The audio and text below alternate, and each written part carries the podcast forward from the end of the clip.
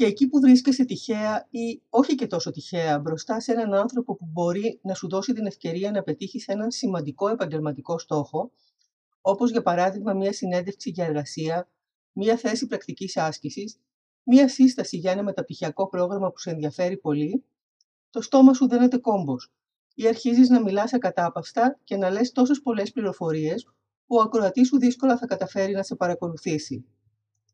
Η σύντομη και περιεκτική αυτοπαρουσίαση σε 30 με 60 δευτερόλεπτα, όσο δηλαδή διαρκεί για να ανέβει το ασανσέρ στον τελευταίο όροφο ενός πολυόροφου κτηρίου, ονομάζεται διεθνώς elevator pitch ή elevator speech και όπως καταλαβαίνεις, η ονομασία συνδέεται απόλυτα με το διαθέσιμο χρόνο που έχεις για να πεις σωστά και με σαφήνεια αυτά που θέλεις.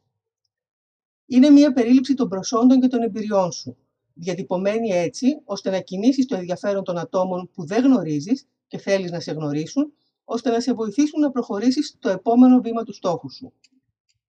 Είναι η απάντηση στην ερώτηση «Πες μου για σένα». Όταν συναντάς ένα σημαντικό πρόσωπο στον κλάδο σου ή έναν υπεύθυνο επιλογής προσωπικού στον οργανισμό που πάντα ήθελες να εργαστείς ή έναν καταξιωμένο επιστήμονα στο πεδίο που σε ενδιαφέρει. Ένα αποτελεσματικό σύντομο elevator pitch διαμορφώνεται ως εξής. Ξεκίνησε με το ονοματεπώνυμο και την ιδιότητά σου.